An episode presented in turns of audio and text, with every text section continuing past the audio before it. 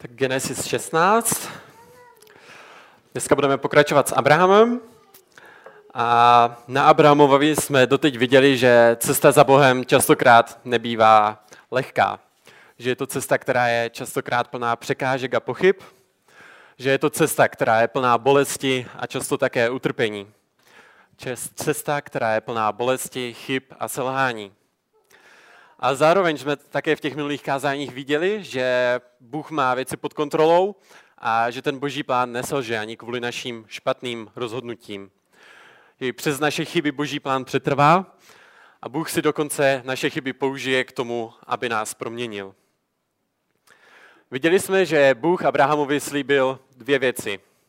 Budeš mít potomky a budeš mít zemi. To na první pohled nezní tak složitě, že? Představte si, že by tady za Jardou přišel starosta a řekl mu, přestěhuj se z Hrabišína do Šumperka, dám ti tady velký byt přímo v centru, u radnice, a můžeš tam bydlet i se svou rodinou. Tak bychom si řekli, jo, tak to má Jarda dobrý, jo? je za vodou a starosta má tady tyto věci pod palcem, takže nebude problém, aby ten byt dostal. Ve skutečnosti by to Jarda nejspíš odmítl, protože by to na něho bylo moc civilizovaný. Ale ta pointa je v tom, že starosta má ve městě vysoké postavení a vliv a pokud ty chceš, tak ten byt dostaneš. A podobně je to i s Abrahamem. Za Abrahamem přijde stvořitel celého vesmíru, stvořitel celého stvoření a řekne mu, dám ti potomky a zemi. Tak to asi tak nebude takový problém, že? Bůh má určitě moc dát mu potomky a zemi lusknutím prstu. Ale viděli jsme, že Bůh pracuje jinak, než my si častokrát představujeme. Viděli jsme, že Bůh nám totiž nechce jenom něco dát, ale chce nás zároveň i proměnit a proto na nás dopouští těžké věci. A jak jsme viděli, Bůh povolal Abrahama do země a v zemi nastal takový hlad, že Abraham musel utéct do Egypta, aby se vůbec uživil. V Egyptě málem přišel o svoji manželku a když se nakonec vrátil do země, kam ho Bůh povolal, tak tam nastala válka, nastaly tam spory o území, takže se musel dělit s Lotem, se svým bratrancem. A nakonec se to Abrahamovi díky Bohu nějak podařilo vyřešit. A v těch následujících kapitolách uvidíme, že nastanou další potíže, tentokrát s rodinou. Dneska se dovíme, že Saraj, Abrahamova žena, je neplodná a nemůže mít děti. Takže o tom to dneska bude. A pokud ti připadá, že častokrát nevíš, jak se rozhodovat, nevíš, co máš udělat, ani co přesně po tobě Bůh chce, tak ten dnešní text je pro tebe. Protože ten dnešní text bude o lidech, kteří dělají chyby, kteří neví, jak se mají rozhodovat, kteří jsou plní strachu a obav, jsou netrpěliví a dělají unáhlené věci. A musí udělat těžké rozhodnutí a přitom jim chybí spousta informací. A když se tito lidé nějak rozhodnou, tak tím způsobí akorát více problémů, ale přesto to s nimi Bůh nevzdává a má s nimi slitování. V tomto příběhu se tak může nalézt většina z nás, protože žít pro Boha často není jednoduché. Někdy se nám zdá, že nás Bůh opustil, že se o nás nestará. A proto stejně jako lidi v tom příběhu i my potřebujeme ujištění o boží lásce a o boží péči. To bude dnešní téma. A minule jsme byli v 15. kapitole, kde Bůh Abrahama znova ujistil o tom, že mu dá potomky a že mu dá zemi. Psali, psalo se tam, že Bůh uzavřel s Abrahamem smlouvu a v podstatě to byl takový slib, že Bůh sám se zavázal, že sám se postará o to, aby Abrahamovi připadla zem i potomci. A ta 15. kapitola končila takto, v 18. verši.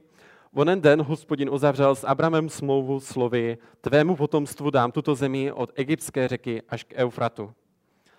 A hned na to začíná dnešní kapitola slovy v prvním verši, Sáraj, Abramova žena, mu nerodila. A chci, abyste viděli ten kontrast, ve kterém stojí tyto první slova této kapitoly s posledním koncem té předchozí kapitoly. Bůh Abrahamovi slíbí, že mu dá děti, ale zároveň dneska vidíme, že způsobil, aby Sáraj byla neplodná. A v Bibli se často píše o tom, že je to Bůh, kdo zavírá nebo otevírá luno a lidé to tak v tehdejší době také vnímali. Pokud žena byla těhotná, tak to byla známka božího požehnání a pokud byla neplodná, tak to byla známka božího prokletí. A Sára je tady docela v těžké situaci, protože když byla žena neplodná, tak to znamenalo, že je nejenom z nějakého důvodu prokletá, ale také to na ní vrhalo podezření z nějakého nesprávného chování, z nějaké nevěrnosti, možná vůči manželovi nebo vůči Bohu. A mimo jiné to byl také důvod pro to, aby se s ní její manžel rozvedl. A jak byste se v takové situaci cítili na Sářině místě? Představte si, že je vám už přes 80, tělo se už úplně netváří na to, že by mělo rodit. Kvůli Bohu jste opustili rodné město, rodinu, přátele a deset let už bydlíte v zemi, kam vás Bůh povolal a stále se nic neděje. Možná si říkáte, že za chvíli už umřete a všechny boží sliby půjdou s váma do kytek. Máte strach z toho, co si o vás budou druzí myslet a myslíte si, že vás Bůh opustil. Možná, že Bůh chce, abyste něco udělali. Možná, že Bůh chce, abyste mu vyšli nějak naproti a abyste pro naplnění těch jeho slibů vy sami něco udělali. A v Abrahamově době existoval způsob, jak si neplodná žena mohla pořídit dítě nebo zajistit děti. Pokud měla svobodná žena otrokyni, tak tu otrokyni mohla dát svému manželovi a pokud se jí narodilo dítě, tak by patřilo té svobodné ženě, té paní. A to je také to, co tady Sáraj udělá. Přečtu první dva verše. Sáraj, Abramova žena, mu nerodila. Měla však egyptskou otrokyni jménem Hagar. Sáraj řekla Abramovi, hle, hospodin mi zabránil rodit. Vejdi prosím k mé otrokyni, snad budu mít dítě z ní. Abram Sáraj uposlechl. Abramova žena Sáraj tedy na konci desíti let Abramova pobývání v kenánské zemi vzala svou otrokyni, egyptianku Hagar a dala ji svému muži Abramovi za ženu. A to na první pohled může znít docela fér. Abram má mít potomky, já jsem ale neplodná, nemůžu mít děti. Tak prostě zkusíme vybudovat svou rodinu skrze otrokyni. Ale má to jeden háček. Bůh chtěl, aby to dítě bylo jak přímým potomkem Abrahama, tak také přímým potomkem Sáraj. Ale to tady Sára ještě nevěděla. A tak sahá po nějakém vlastním způsobu, o kterém se myslí, že ji zajistí boží, zajistí boží požehnání. A chtěl bych, abyste si všimli, jakými slovy je tady popsáno to Sářino jednání. Píše se tady, že Sáraj řekla Abrahamovi, vzala svou otrokyni dala ji svému muži a Abram svou ženu uposlechl. Připomínají vám tyto slova něco? Zní vám podobně něčemu? Nedávno jsme četli text z Genesis 3, ve které se popisovalo, jak žena dala ovoce svému muži a tam je to popisováno takto. Žena řekla hadovi, vzala z ovoce, dala také svému muži a Adam svou ženu uposlechl. Slyšíte v tom tu ozvěnu? Jsou to de facto stejné slova.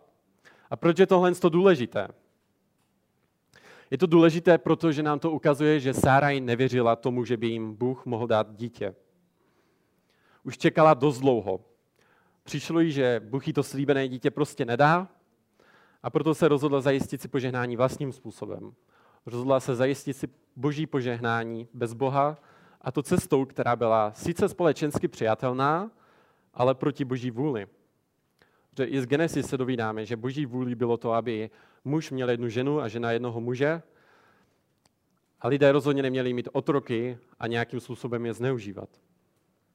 Nebylo to zase tak nevinné, jak se na první pohled může zdát. Na to však ale může připadat, že není čemu se divit. Však co jiného prostě měla dělat? Čekat celý život a umřít? Vždyť nevěděla, že Bůh chce, aby to dítě bylo její vlastní. Musíme v tom však vidět to, že Saraj kvůli tomu dlouhému čekání a těžkým okolnostem nevěřila Bohu. Snažila se najít vlastní řešení, které bylo mimo. A my to někdy děláme úplně stejné, stejně. Dlouhé čekání na Boha v nás vyvolává pochybnosti o tom, že na nás Bohu záleží a že nám stále chce dát to, co slíbil. Dneska musíme mít všechno tady a teď, ideálně jedním kliknutím. A když máme na něco čekat, tak neumíme být trpěliví. Sadím se, že my bychom nečekali ani polovinu toho, co čekala Sára a už bychom jančili. A tak máš v životě nějakou oblast, kde ti připadá, že ti Bůh nedává to, co ti slíbil. Máš nějaký problém, který trvá tak dlouho a ty se pořád za něj furt modlíš a pořád se nic neděje. Nutí tě tvé problémy pochybovat o Bohu? A zvlášť, když na něco musíme takto dlouho čekat, tak nám takové čekání říká, zapomeň na Boha, podívej se kolem sebe, Bůh očividně se svého slova moc nedrží a začni se sebou něco dělat. Nevadí, pokud to trochu půjde proti božímu slovu. Stejně to dělají všichni. A pro Sáraj byly v tuto chvíli zdrojem pravdy její okolnosti a pocity na místo božího slova. Možná by stačilo, aby si v tu chvíli připomněla boží sliby a spolehla se na ně. A právě to je něco, co my potřebujeme udělat, když nás zaplaví problémy a pochyby. Nevěřit svým vlastním pocitům ani okolnostem, ale upřít svůj zrak na Boha a na jeho sliby. I když nám všechno kolem říká, že je to k ničemu. Protože jestli chceš na něco myslet méně, tak musíš začít myslet na něco více. Jestli chceš na něco myslet méně, musíš na něco myslet více. Sáraj si ale raději vybrala vlastní řešení, vlastní způsob a teď uvidíme, jak to dopadlo. Teď uvidíme, jak to dopadá i s námi, když více věříme svým pocitům a pochybnostem a rozhodneme se udělat něco proti božímu slovu a zkusit vlastní cestu. Verš 4. Vešel Abraham k Hagar a ta otěhotněla. Když viděla, že otěhotněla, přestala si své paní vážit. Bůh Hagar požehnal tak, že otěhotněla. To však pro ní bylo záminkou k píše a k pohrdání. A jak na to reagovala Sáraj? Verše 5 až 6. Sáraj pak řekla Abramovi, ty můžeš za mé příkoří.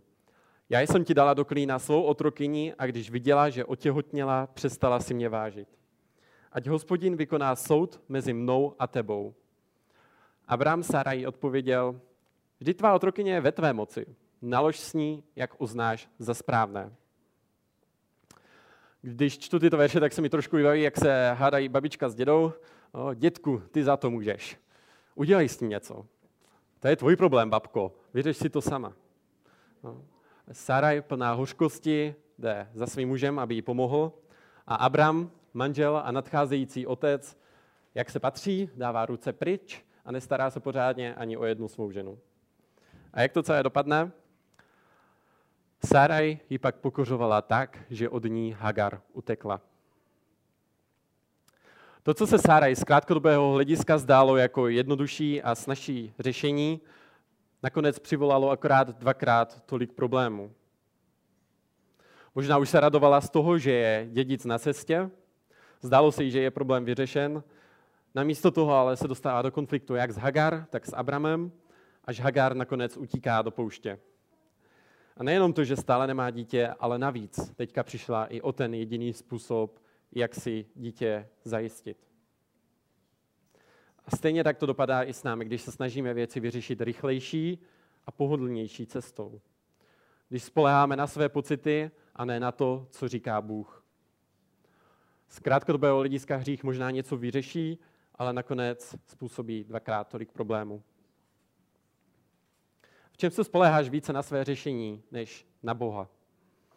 Kde ti připadá jednodušší zhřešit než poslouchat Boha. Chtěl bych, abyste si teď uvědomili, kde jste jako Sáraj, kde jste jako Abraham, kde jste jako Hagar. Kde dáváte spíše průchod svým emocím a pochybám a nevěříte Bohu. Možná dáváš v konfliktech průchod svému hněvu a nevěříš Bohu, že dobro přemáhá zlo. Nevěří, nevěříš tomu, že Bůh je s námi trpělivý a stejně tak bys měl i ty. A možná si myslíš, že svým hněvem změníš toho druhého. Možná si myslíš, že ti pomlouvání druhých zajistí to, že budeš vypadat lépe než ostatní. Nebo že kdybys nemusel furt něco řešit, tak bys konečně mohl mít pokoj. Vidíme tady, že lidé věřili vlastním emocím a pochybám více než božímu slovu v oblastech rodiny, manželské čistoty, hněvu, pohodlnosti, píchy a strachu. Co je to pro tebe? Kde více věříš tomu, že tvé problémy vyřeší tvůj hřích, nebo že tvé problémy vyřeší hřích. Příslovích se píše, že slova hříchu jsou sladká jako med a měkčí nežli olej, nakonec však jsou hořká jako peliněk a ostrá jako dvousečný meč. My si myslíme, že nám hřích dá to, co chceme, ale nakonec nám dá pravý opak. A tak Hagar utíká do pouště. Text dál říká, že se snaží dostat zpátky do Egypta a chci, abyste se zkusili vcítit do té její situace. Hagar otěhotněla a kvůli její paní byla tak zoufalá a tak bezmocná, že se odhodlala utéct. Dostala se až ke studně na cestě do Šůru, což je směrem do Egypta. Bylo to nějakých zhruba 112 kiláků. Pro představu je to asi tak vzdálenost Čumperk Setín s dušnou čarou, plus 10 kiláků k tomu. A to jí mohlo trvat asi tak zhruba týden. Představte si to. Těhotná žena, sexuálně zneužitá, sama v pustině, přes den 40 stupňů, v noci minus 4, skoro bez vody, bez ochrany před havětí, bez ochrany před lupiči a s vidinou domova, kde pravděpodobně skončí zase jako otrok a stejně tak i její dítě, pokud se vůbec dožije. Byla bezradná, bezmocná a bez pomoci. A jestliže měl někdo důvod, proč si myslet, že na ní nikomu nezáleží, včetně Boha, tak to byla Hagar. Ten příběh však pokračuje dál. Sedmý verš. Hospodinův anděl ji nalezl v pustině u vodního pramene, u pramene na cestě do Šuru a řekl, Hagaro, otrokyně Sáraje, odkud jsi přišla a kam jdeš? Odpověděla, utíkám od své paní Sáraje. Hospodinův andělí řekl, navrať se ke své paní a pokoř se pod její ruku. V pustině ji potká anděl a řekne jí, ať se vrátí zpátky k Sáře. Nevím, z čeho byla více v šoku, jestli viděla anděla, nebo jestli ten anděl řekl, ať se vrátí zpátky celou tu cestu k Sáře. Ale jestliže se měla vrátit, tak proto potřebovala dobrý důvod. Ten říká hospodinův anděl dále. Verš 10. A hospodinův anděl řekl, velice rozmnožím tvé potomstvo, takže pro množství nebude moc být spočítáno. Dále jí hospodinův anděl řekl, hle, jsi těhotná a porodíš syna. Dáš mu jméno Izmael, to znamená Bůh vyslyšel, protože hospodin naslouchal tvému soužení. Bude to člověk jako divoký osel, jeho ruka bude proti všem a ruka všech bude proti němu. Usídlí se naproti svým bratřím. Hospodinův anděl tady dává Hagar slib, že se jí narodí syn, ze kterého vznikne svobodný národ. Říká se o něm, že její syn bude jako divoký osel, jeho ruka bude proti všem a usídlí se naproti všem svým bratřím. To znamená, že bude žít kočovným životem, něco jako beduíni, a zároveň bude žít nepřátelství proti všem svým bratrům. To je mimo jiné situace, která trvá dodnes, protože Izmael je v Biblii totiž symbolem pro celý arabský národ, pro celý arabský svět a židé s Araby nejsou zrovna známí nejvřelejšími vztahy. A tak tu máme další problém. Odteď bude Izmael a celý jeho rod pronásledovat dědice, kterého chce Bůh Abrahamovi dát. Každopádně pro Hagar je to dobrá zpráva, protože andělí říká, že se jí narodí syn, který bude žít svobodně a už nebude muset nikomu otročit. Je to pro ní natolik dobrá zpráva, že se odhodla vrátit zpátky k Sáře a pokořit se pod její ruku verš 13. Hagar dala hospodinu jméno, ty jsi Bůh vidění, neboť si řekla, co jsem zde také nepohlédla za tím, kdo mě uviděl. Proto se ta studna nazývá Ber Lachaj Roy, to znamená studna živého, který mě vidí. To je mezi Kádešem a Barnejem. Pak Hagar porodila Abramovi syna a Abram svého syna, kterého porodila Hagar, pojmenoval Izmael. Abrahamovi bylo 86 let, když mu Hagar porodila Izmaela. To, co Bůh Hagar tady slíbil, pro ní mělo tak velký význam, že byla ochotná vrátit se zpět ke své paní a trpět tam. A Boha tady dokonce nazývá jako Boha vidění. To znamená, že dává Bohu jméno jako připomínku toho, že Bůh na ní pohlédl v jejím soužení a postaral se o ní. A chci, abyste tady viděli ten kontrast toho, jak z Hagar zachází Sáraj s Abrahamem a Bůh. Sáraj zachází s Hagar jako s kusem hadru, ani nezmiňuje její jméno, nazývá ji jenom otrokyní, dávají svému manželovi za ženu, aniž by se jí zeptala, a potom ji ještě týrá tak, že musí utéct. Abram se o ní ani nestará, neochrání, jak by správný manžel měl. Ale v pustině k ní však přichází Bůh a jak ji osloví. Hagar. Osloví vlastním jménem. A možná to bylo po dlouhé době poprvé, co slyšela vlastní jméno. Co to pro ní znamenalo? Představte si, že jste ve středověké Praze na Staromáku a městem zrovna prochází ve slavnostním průchodu Karel IV. Jste obrovský císař a král a vy stojíte někde uprostřed davu, no, prostě jste nějak chudí, v ušmumlaných hadrech, nikdo si vás nemá šanci tam všimnout. A král k vám naraz přijde, osloví vás vaším jménem a slíbí vám, že se o vás postará do konce života. Teď to vynásobte do nekonečna a budete mít zhrubou představu, jak se asi Hagar mohla cítit. Celý život s vámi zachází jak s hadrem. Nemáte v lidských očích žádnou hodnotu, sexuálně vás zneužijí a potom týrají, až se ocitnete vyprahlí žízní někde uprostřed pouště s dítětem, které se snad nikdy ani nenarodí.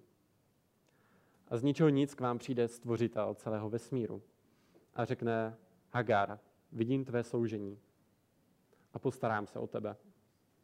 Neboj se, narodí se ti syn a ten bude žít ve volnosti, po které ty toužíš. Teď se vrať zpátky ke své paní. Jaká výsada to musela pro Hagar být, že se mohla vrátit zpátky ke kruté stařeně, ale už svědomím toho, že při vás stojí Bůh a že se o vás postará, že vás neupustí, protože se nad vámi smiloval. Neznamená to, že od teď to už bude jednoduché, neznamená to, že od teď už Hagar nebude u Sáry trpět. Uvidíme, že nakonec ještě potom v 21. kapitole znova vyžene do pouště. Ale znamená to, že z Hagar od teď bude někdo, kdo ji už neodpustí a kdo jí dá sílu projít každým utrpením. A utrpení nás často vyčerpává, protože se zdá, že nikdy neskončí. Netrpíme sice takovým způsobem, jakým trpěli lidé v biblických dobách, ale můžeme být v podobných situacích. Těžké vztahy, nemoci, boj s hříchem, zapírání sebe sama. Ježíš říká, že každý, kdo ho chce následovat, musí vzít svůj kříž a zapřít se každý den a každý den ho následovat. A to se někdy může zdát na naše síly, protože to trvá tak dlouho.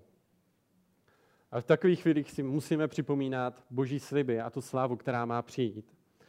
Pro Hagar to bylo svobodné dítě a vědomí, že se o ní Bůh postará. A pro nás to je vědomí toho, že díky Ježíšové smrti a zvrtvých stání se Bůh postaral o nás a jednou budeme na věky s ním. Jak to píše apoštol Pavel. Mám totiž za to, že utrpení nynějšího času se nedají srovnat s budoucí slávou, která na nás má být zjevena. Římanům 8.18 anebo v 2. Korinským 4.17.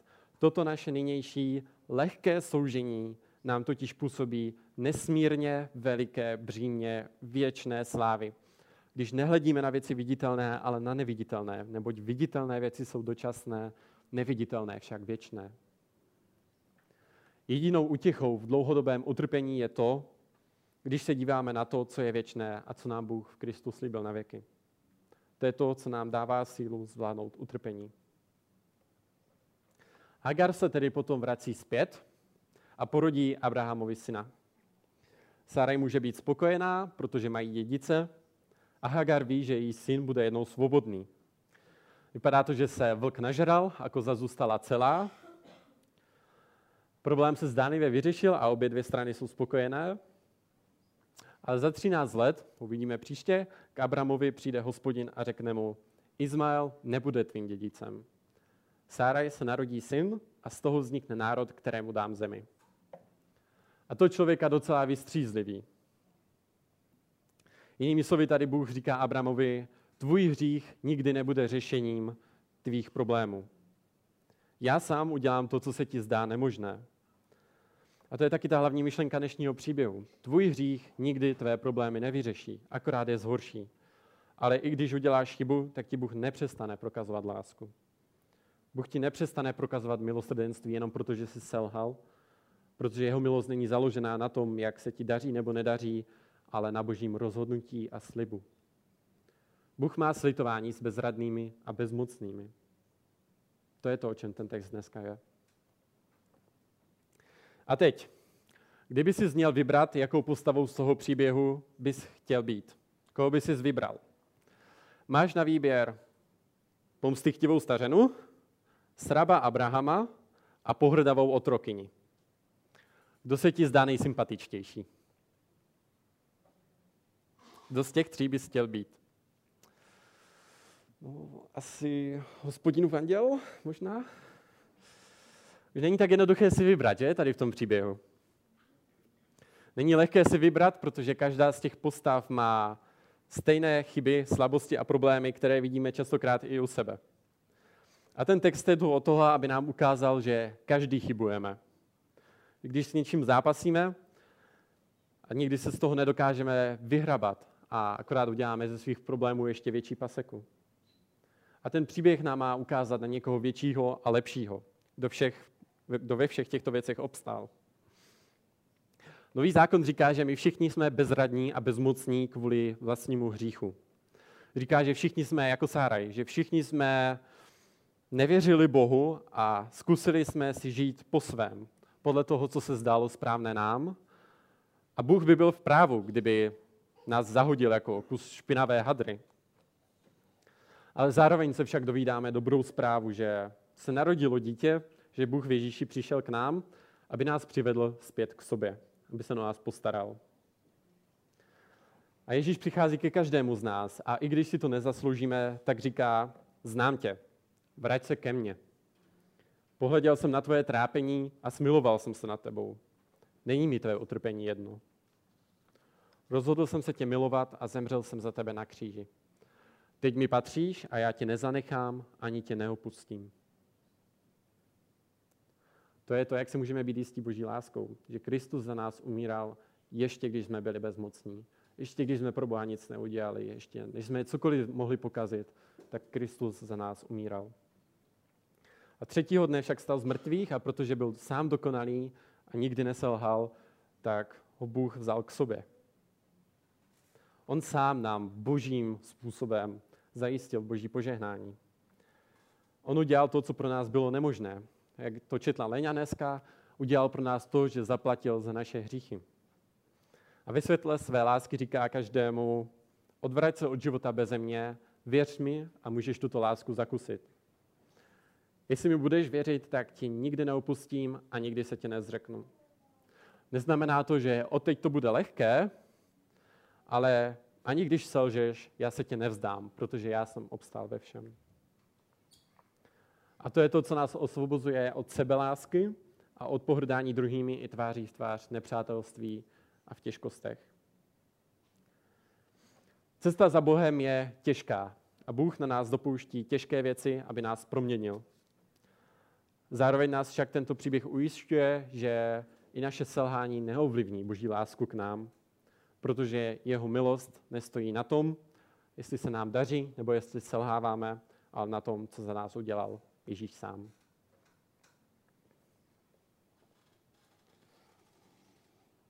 Oče, chceme tě chválit za to, že ty jsi nám dal Pána Ježíše, který sám byl dokonalý a že ty sám si nás zachránil. Chceme ti děkovat za to, že ty jsi nás miloval takovou láskou a že ty nám slibuješ, že nás nikdy neopustíš a nikdy se nás nezřekneš. Prosím tě za to, abychom dokázali žít s vděčností a s láskou k tobě pro to, co ty jsi pro nás udělal a abychom mohli společně tady jako kostel růst v poznání tvé lásky, abychom v ní mohli být opravdu zakořenění a budování a abychom v ní mohli růst. Děkuji ti za to, že nám toto ukazuje, že skrze příběh Saraj a Hagar a děkuji ti za to, že naše záchrana není v našich rukou, ale ve tvých. Amen.